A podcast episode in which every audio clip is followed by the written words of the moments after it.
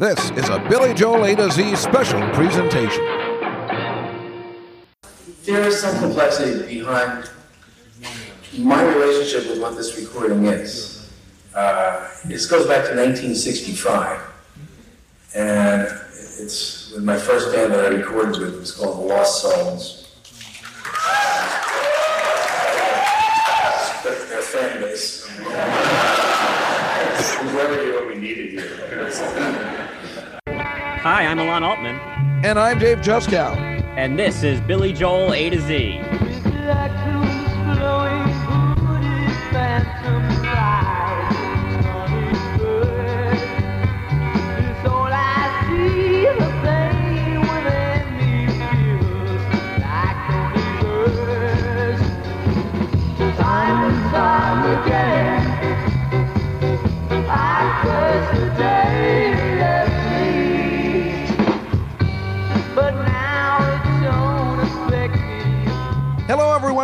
welcome to a strange episode of Billy Joel A to Z, where today we are discussing one of Billy Joel's first songs ever written and unreleased, entitled Time and Time Again, which is credited to his membership from 1964 to 1967 with the band The Lost Souls.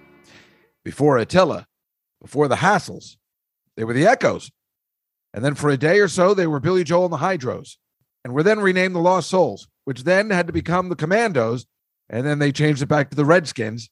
And finally, hey, ooh, nothing. And finally, after Mercury Records dropped them after hearing this song, back to the Lost Souls. But that is some of the reason of why we are making this song a full episode. You see, we sometimes forget about Billy Joel's journey to Cold Spring Harbor. Billy Joel has been around a, a long time, even longer than Dave Juskow. Wait a minute, who wrote this? Alon, did you write this copy? Actually, is that true? Has he been around longer than you? Let's No. just say yes. anyway, we uh, we think it's interesting that Billy Joel did all this work even before he created some of the songs we worship off his first album. And although this song isn't special or anything, it's interesting and listening to it that we forget Billy Joel could have gone the way of Crosby, Stills, and Nash or the Cowsills. Instead, thank goodness he didn't make it until the late 70s, where rock and roll solidified to timeless classics that we know today. Finally, an interesting reason to pick up the My Lives compilation album, right, Alon? yeah, it is. Although when you have the My Lives on Spotify, this song isn't available for some reason. Shut up. For real? They show it, but it's like blacked out. You can't click it. I don't understand why that is. So I had to listen Oh. to it on YouTube. That is absolutely hilarious. There's always some form of problem with that stupid My Life stuff. I'm sitting there fine. I'm like, ah, you know what? Good for them. They finally got one right. and then you're like, eh, you can't hear it if you got Spotify. I mean, who's buying the CD? Which means no one's going to be able to hear this. It's an interesting song. It's not something you're going to want to hear twice. And certainly you and I both were deciding do we dedicate a full episode to this kind of piece of crap? But it's not a piece of crap in our journey of this podcast, in the sense that I can't believe you know, all the songs we know about Billy Joel that he was he's so old and he was writing songs that sound like this because this is what songs sounded like when he started. Yeah, it really is amazing, like how long a career can be and how many stops and starts you could have along the way. And that was a good point you made earlier about how, like, if he had hit it off at this point in time, would he have been some kind of folk artist for the rest of his career? Like, you know, because you kind of stick with what works. Although, at least with Billy, we know, like, over time, he always has kind of adjusted with the times. But it would have been kind of funny if this was just like, oh, Billy Joel, that like awful 60s folk guy. Yeah, we would have got more of the Siegfried line, I guess, uh, Yeah. instead of anything else. But it is fascinating. I'm going to tell you a story that I just heard on Wednesday before we recorded this podcast. My friend Vincent, who is the most interesting of all characters, he's the same age as Billy Joel. He was in the original production of Hair on Broadway. He was a very good-looking guy. He was in acting all the time. He he replaced John Travolta in Welcome Back, Kotter before as his brother Bobby Barbarino. For real? Uh, yes, until John Travolta found out he was being replaced. And he goes, No, no, I'm going back. Because this is after he was in Saturday Fever. He's like, I got to get out of this sitcom. It's stupid. And then when he found out he was being replaced by Vincent, he's like, No, no, no, forget. I'm going back. I'm going back. Oh, so they, they never actually filmed any of these episodes? Uh, they did film. There are photos. Photos. Yes, I don't think anything was ever filmed. And he had a part in the Warriors for a little bit, and then that got cut. You know, it's the classic story of a guy that should have been a little bit further along, but of course, I wouldn't know him if he was that further along, probably. Anyway, he always tells interesting stories and like the time he met Charles Manson and he had breakfast together and stuff like that, right? This guy's got he's full of these stories. He doesn't even understand how amazing they are. And I keep telling him, like, will you just come on the podcast and talk about this stuff? Anyway, he told me Wednesday that he ran into Billy Joel in Long Island. He was going to high school in Long Island, not Hicksville.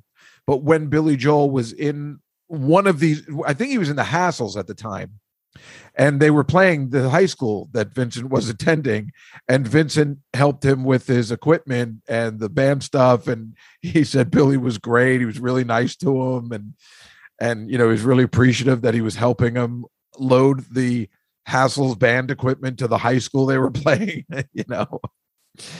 And the best part of the story was later he told me he was in an acting class, possibly can I yeah, is it Stella Adler or is it Uta Hagen? I can't remember with Christie Brinkley.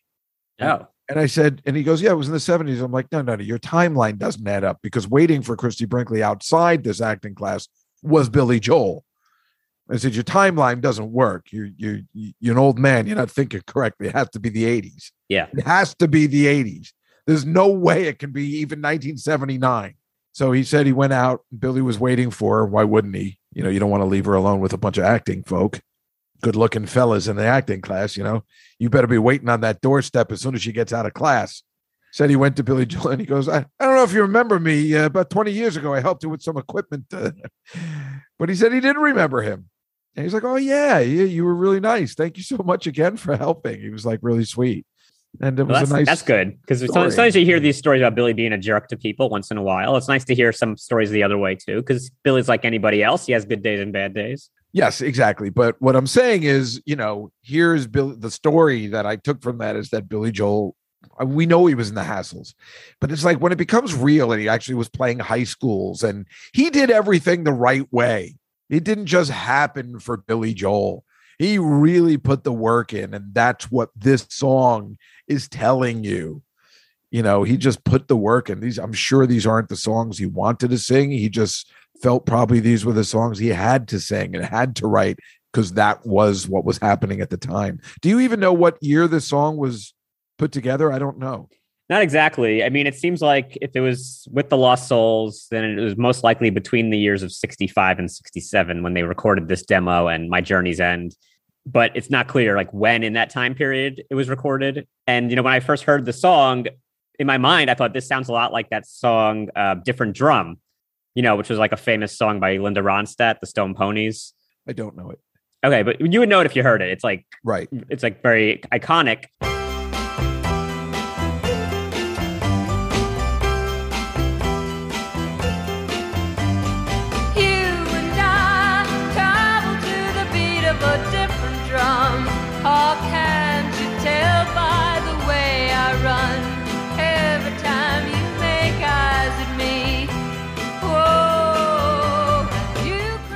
That song wasn't released by her, like the, the hit version, until 67. So I was thinking, well, if he was inspired by that song, it's unlikely that, you know, that this would have happened while he was in the Lost Souls. So the timeline there doesn't make a lot of sense.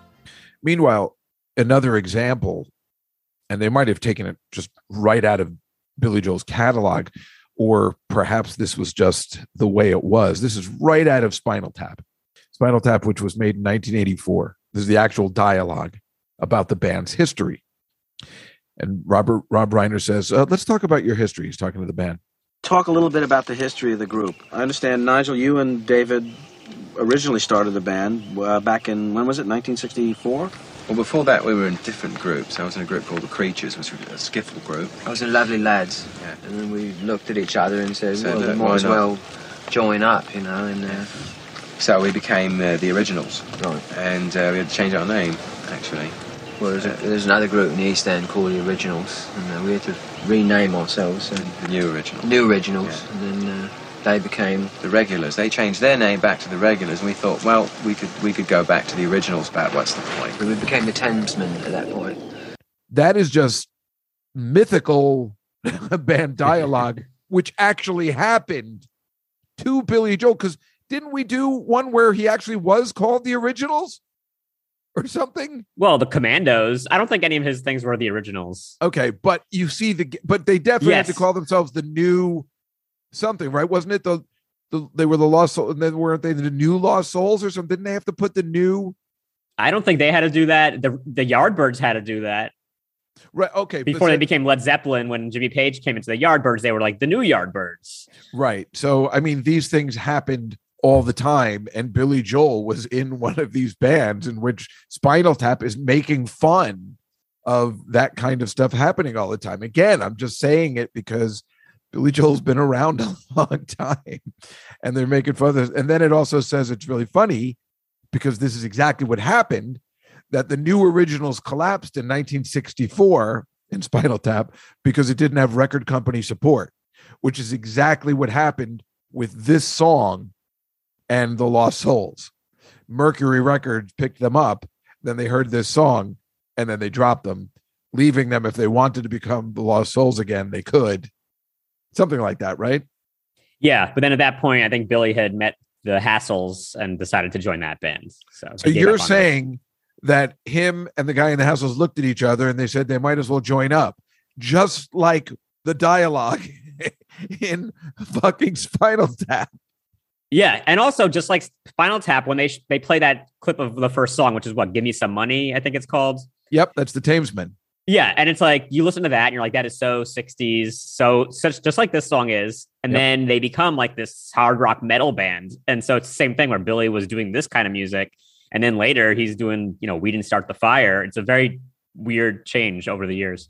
Yeah, so apparently during the next 18 months, uh, Spinal Tap performed under the following names the Rave Breakers, the Hellcats, the Flamin' Demons, Shiners, Mondos, the Doppelgang, the Peoples, Loose Lips, Waffles, Hot Waffles, Silver Service, the Mud Below, and the Tufnel St. Hubbins group. the mud below.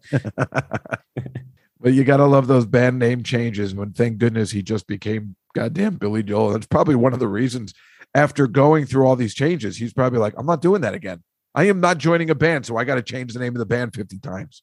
Yeah, right. So then it's just like him. That's why he probably told Liberty, like, look, you're, I'm not going to call us the whatevers. Like, it's always going to be my name because I don't want these people to have to change it for some reason. And again, if Liberty had a problem with that, or if anybody in that band had a problem with that, they joined the Billy Joel band.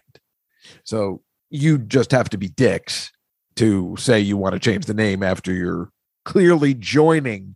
Would you like to join the Billy Joel band? It had Yeah. to have been put that way.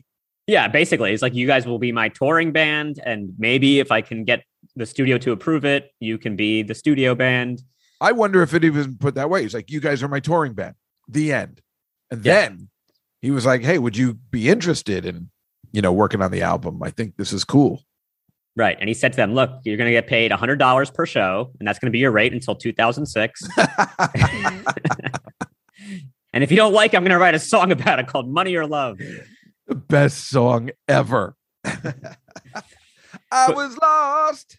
That's not that song. Oh, it's not. Oh, Money or Love. wait, which one is, wait, which one is the one I was singing? I love Tell them one. you're in love. You were singing Tell them you're in love. You're singing Tell them you're money or love. my two favorite unreleased tracks. My God, what is the matter with me? I'm such a weirdo. But speaking of not such great unreleased tracks, this song really isn't remarkable or good in any way, besides being an interesting point in his history. You know, it's a very generic mid 60s folk kind of song that sounds like the Byrds or the Mamas and the Papas, uh, or that song I mentioned before, Different Drum. Right. I mean, do you, this isn't, I mean, you, you before we started recording, you even had to listen to it again because you had already forgotten what it sounded like. Yeah, yeah, and we we knew this wasn't going to be a long show. You know, not that much to say about it. But with shows like this, we maybe take a look at the lyrics. And when I saw the lyrics, I'm like, I don't even know whether I want to go over the lyrics. I mean, they stink. Well, when you saw the lyrics, I mean, I see on the YouTube someone tried to transcribe the lyrics. If that's what you saw, I did see that. The guy like unintelligible, right? Something. What is the word? Incomprehensible. Incomprehensible. And then he put in a lot of work. like a lot of it seems mostly right, but I listened to him like a lot of these words are totally wrong. Like this guy said that one of the lines was, "You thought you was superior. I thought now you see that I'm a perfume." And there's no way that that's what Billy is singing. I'm sorry, like it's hard to tell what Billy's singing because the quality's bad, but it is not that. yeah, again, the quality is so bad. I mean, it's just this guy had no luck with record companies. Well, technically, I guess he had luck with Columbia, but it's just like his his entire history is just getting shit on by people all the time. I I'm telling you, I, I I guess we've just never delved into another band, and there must be this, but it really feels like Billy Joel saw the worst of the record industry that anybody had to give, starting from the very beginning Yeah, and continuing until his last album. I mean, Jesus Christ. River of Dreams, he's still saying, God damn it, my brother in law fucked me again. imagine he had a song on River of Dreams about how like Mercury Records screwed him over with the Lost Souls. I wrote this song called Time and Time Again. How did they not see the potential? They gave me shitty recording equipment. It sounds terrible. Well, remember in the bridge wrap up, Paul was saying that what would Billy Joel have been like if none of this had happened? And I, I say he would have found something else to complain about or write about. You know, he was asking, remember, Paul was asking, would we have pressure? Would we have this if not for the Weber family? And I'm like, he would have found something to complain about. So we, we would have just complained about this Mercury Records instead of, you know, the Webers or whatever. He, and, he, and he still would have been great. There, there, I think there was no way to lose with Billy. This guy is always looking for trouble. He's always up to something suspicious. So he either has to be in in love or the opposite, or just. And I'm not talking about the opposite of love. I'm talking about he needs to be screwed by somebody, a friend or somebody, and that's Billy Joel. And I'm sure along the way he would have found one of those things, even if uh, he was walking out of the recording studio and and and a car splashed him in a with a puddle. You know, he, he would have written probably one of our favorite songs that we've ever loved.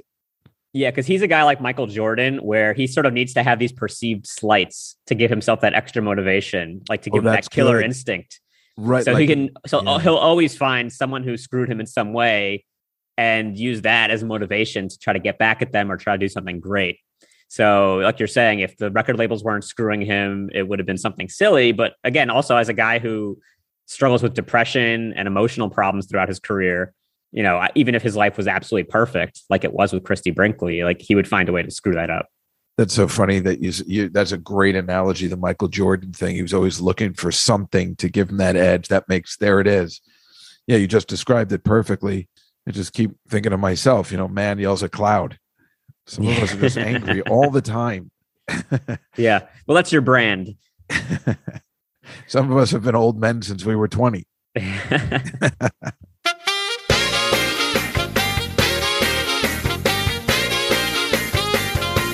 well, Dave, it's time for the trivia portion of the show. Do you have a stumper for me? Yeah, I mean, I I wasn't sure again if we were definitely doing trivia, but I tried to come up with something. In the movie, this is Spinal Tap. Billy Joel has played numerous times with the musician cast as Polymer Records Midwest Promotions rep Artie Fufkin, ironically named Artie, and an idiot. Who plays Artie Fufkin? Oh man, I haven't seen the movie in a while. He's play. It's a musician that he's played with. Yes, multiple times. I'll Elton John. More of a hint. Uh, no, it is not Elton John. Uh, more of a hint is he's played with him on television. And the other hint, I'll just do the imitation. Hi, Artie. Uh, Ar- yes, Artie Fufkin, Polymer Records. Just kick me in the ass. Oh, Paul Shaffer. Boom. Yes. That's absolutely correct. So, you know, Paul Shaffer or Artie Fufkin very much liked Artie Ripp. Who knows? Possibly could have been named after famous loser people named Artie. Uh, was the promotions rep. He was assigned to push, you know, the album in Chicago area and Cleveland, and he blames the decline of record sales for oversaturation of radio promos and the fact that he fucked up the timing. It sounds exactly like something Artie Ripp would say after Cold Spring Harbor. Yeah, or like when he was booking that awful tour that Billy was on to support Cold Spring Harbor, and I'm sure there was lots of problems that Artie had excuses for. It, it really feels, but I guess this is a band thing. We're only concentrating on one dude.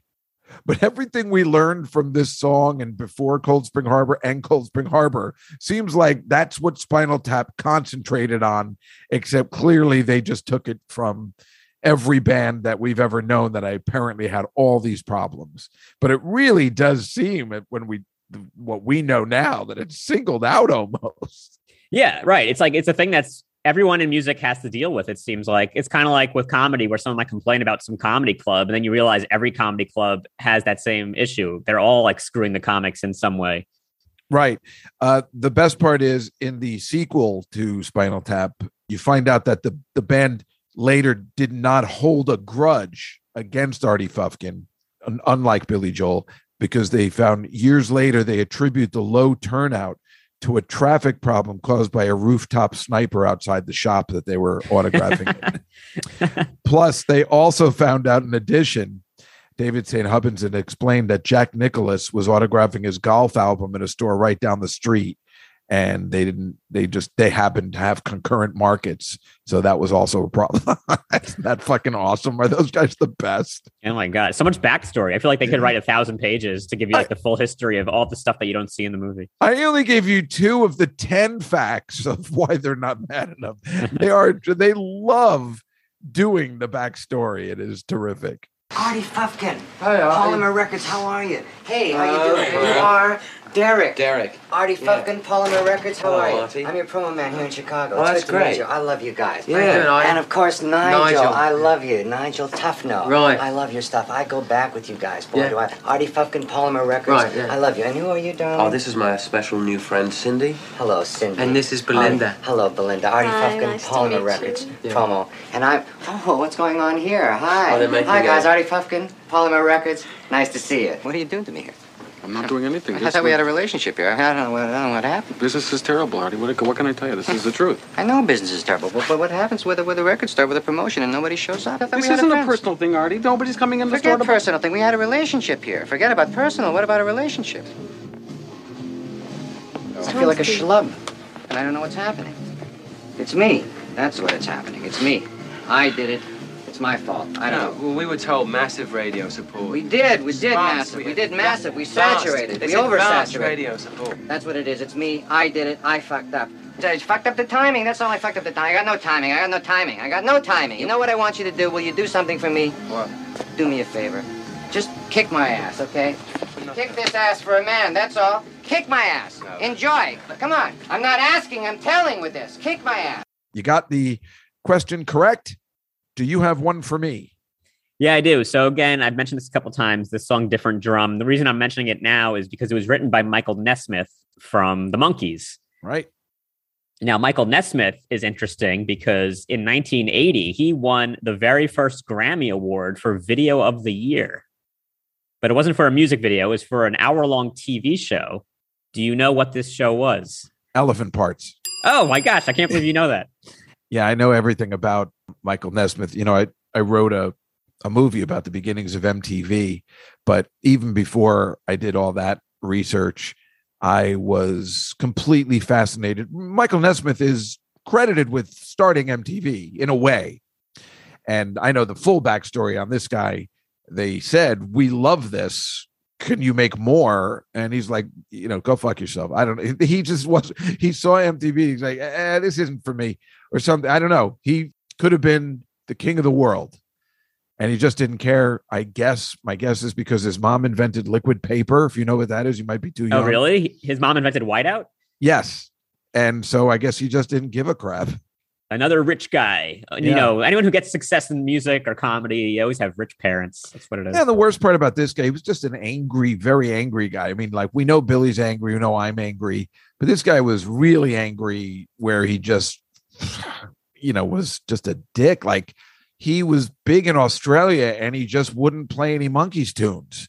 And then he was mad that he was in the Monkees, and then later he rejoined the Monkees because he knew he wasn't going anywhere. You know, he's one of those guys. He's angry. It's like William Shatner was angry about Star Trek for a long time until, you know, then he embraced it. Took a long time.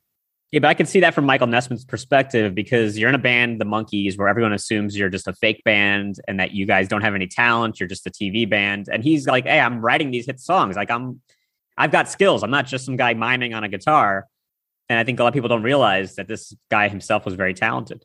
Yeah, there was something about that, but he was also a douchebag. So it's like, you know, it just didn't matter. I think if he, I think if it was Davy Jones who was that talented, it wouldn't have made a difference that he was in the Monkees at all. He was the most unattractive of all the three, and he didn't have a good singing voice. And I, I think if, if, if it was Micky Dolenz, someone who, you know, still has an amazing voice, Until he just passed away. Micky Dolenz's passed away. Am I wrong? I'm pretty sure he died not so long ago. No, I think you're wrong. He's the last surviving member. And obviously, my friend produced the last two Monkees albums. And it's amazing how his voice is held up. I think he's around Billy's age. And his voice is still great now in the 70s.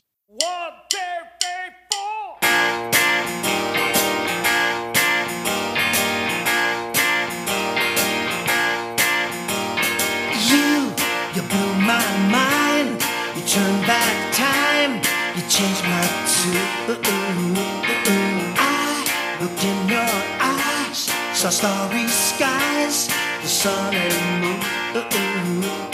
And you're a dreamer just like me. We don't need reality. We're in our own world. We're in our own world. We're in our own world that nobody else can see. But you're right. Micky Dolenz's still alive, 77 years old. I wasn't worried. Yeah. So I think if it was one of the other guys, you know, Peter Tork, Davy Jones, a little bit more attractive, better singing voice, I think Michael Nesmith could have made it. So I think with their, if they had the writing skills or whatever, I think one of them could have made it because, yeah, you know, you might be, and back then everybody was mad. Oh, you think about this, or if you were in a TV show, you're this. But the the people that are great rise above it. You know, they're Yeah. they they, they escape. Uh, Robin Williams escaped Mork and Mindy. I mean, think about this. This guy should have been typecast for the rest of his life as an alien with the rainbow suspenders, and he never should have worked again. But talent rises above that because they, back then they were saying if you're on TV, you cannot make it in movies, and he proved everybody wrong because he was a major talent, and that's all it takes. So the people that didn't make it really weren't that talented. You know, the real talents were able to break that uh, whatever people perceived them as. Tom Hanks is a good example. That guy started on television, and they his agency. I tell this story all the time. His agency didn't think of it. He started to do movies. He did Splash, and they're like, no, people only think of you as you know the romantic comedy guy.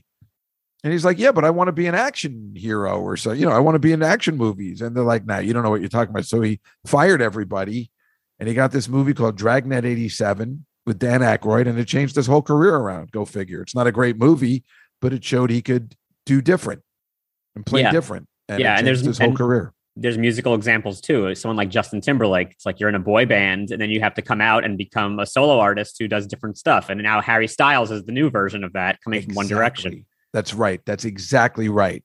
And all the other bandmates also try to do their own thing um, and to much, you know, to lesser extents of success. Yeah, you're talking especially Justin Timberlake. He dances, he sings, he's got this really interesting voice, and you know, for a man. And I, I don't even know whether he writes his own stuff, but he had swag and he just is cool. And sometimes that's all it takes. Yeah. But to but for Justin Timberlake to go on this long, you know, to still be relevant, it's fascinating. That that's a you know, it's it takes a lot of courage and guts. Yeah, that's a long career, just like uh, Billy Joel. You know, he was doing something as a teenager, and then uh, now he's in his 40s and still pretty relevant. Who, who Bill? Oh, you, Justin Timberlake. Oh, Justin Timberlake. I thought you were talking about Billy. You know, Billy Joel's not in his forties anymore. I, I didn't mean to break it to you. Well, he looks like it. He looks great. he sure does. Well, now we talked about Michael Nesmith more than we've talked about the song time and time again. So I think that's I'm Pretty pretty, good. sure the audience knew where we were going to. That this is what we do in a song that has no relevance to anything. But I'm glad we talked about it. You know, when you hear that song, you're like, "Wait, what are you talking about? This is Billy Joel. This isn't Billy Joel. We we have to acknowledge the dues he paid to get to us today talking about him on a podcast. Yeah, and uh, also what's good is that now people can go and find this song, and I'm sure as much as our listeners love Billy Joel, I'm sure over 90% of them have never heard this song. So now you all get to discover basically a new Billy Joel song. Aren't they? Aren't they lucky? Yeah, they're so lucky. Don't mind wasting all my time with you. Well, folks, that was time and time again. If you like our podcast, be sure to go to Apple and give us five stars. We release new episodes every Tuesday, so make sure you hit subscribe so you never miss a single song. Follow us on social media at Billy Joel A to Z and give us some feedback. Are you upset that we wasted an episode on this song? Yeah, feel free to give us four stars. yeah. Did you know that Michael Nesmith was credited with starting MTV? Fascinating. Do you think Spinal Tap is based on Billy Joel's career? Clearly. And can you listen to this song and please tell us what the hell the lyrics are? Until next time, I'm Alon Altman. I'm Dave Juskow. And this is Billy Joel A to Z. Except you and me.